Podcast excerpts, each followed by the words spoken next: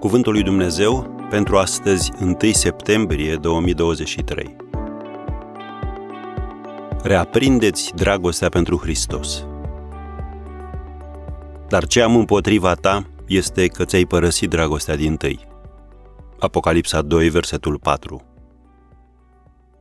În scrisoarea adresată prin apostolul Ioan, Domnul Isus a spus bisericii din Efes să facă trei lucruri.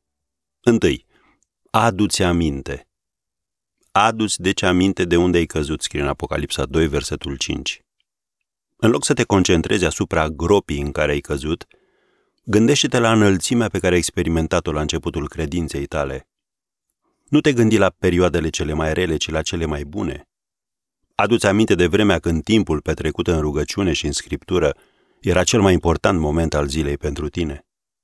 Ce făceai atunci și nu mai faci acum? Al doilea lucru pe care să-l facă biserica din Efes. Pocăiește-te. Acest cuvânt te îndeamnă să-ți schimbi mintea, direcția și faptele. Nu vei putea rezolva o problemă cu aceeași gândire și același comportament care au cauzat-o. Este nevoie de o gândire nouă și de fapte noi. Când fiul risipitor a ajuns în cocina porcilor, și-a dat seama că mai jos de atât nu se putea. Atunci a spus – Mă voi scula, mă voi duce la tatăl meu și îi voi zice, Tată, am păcătuit împotriva cerului și împotriva ta. Scrie în Luca 15, versetul 18. Și tatăl său l-a iertat și l-a restaurat. Cum se încheie povestea lui? Și-a schimbat haina de rob cu cea de fiu și a ocupat locul de drept la masa familiei. La fel se poate întâmpla și cu tine. Și al treilea lucru, care rezultă tot din Apocalipsa 2, versetul 5, Întoarce-te! Întoarce-te la faptele tale din tâi. Fă o listă a lucrurilor pe care le făceai când relația ta cu Domnul era minunată. Apoi, prin rugăciune, ia-ți angajamentul că le vei face din nou în fiecare zi.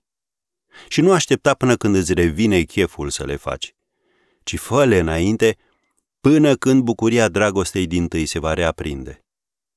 Te îndoiești că Dumnezeu va fi plin de har față de tine? Ia aminte la următorul verset, Neemia 9, versetul 17. Tu ești un Dumnezeu gata să ierți, îndurător și milostiv, bogat în bunătate. Așadar, reaprindeți dragostea pentru Hristos.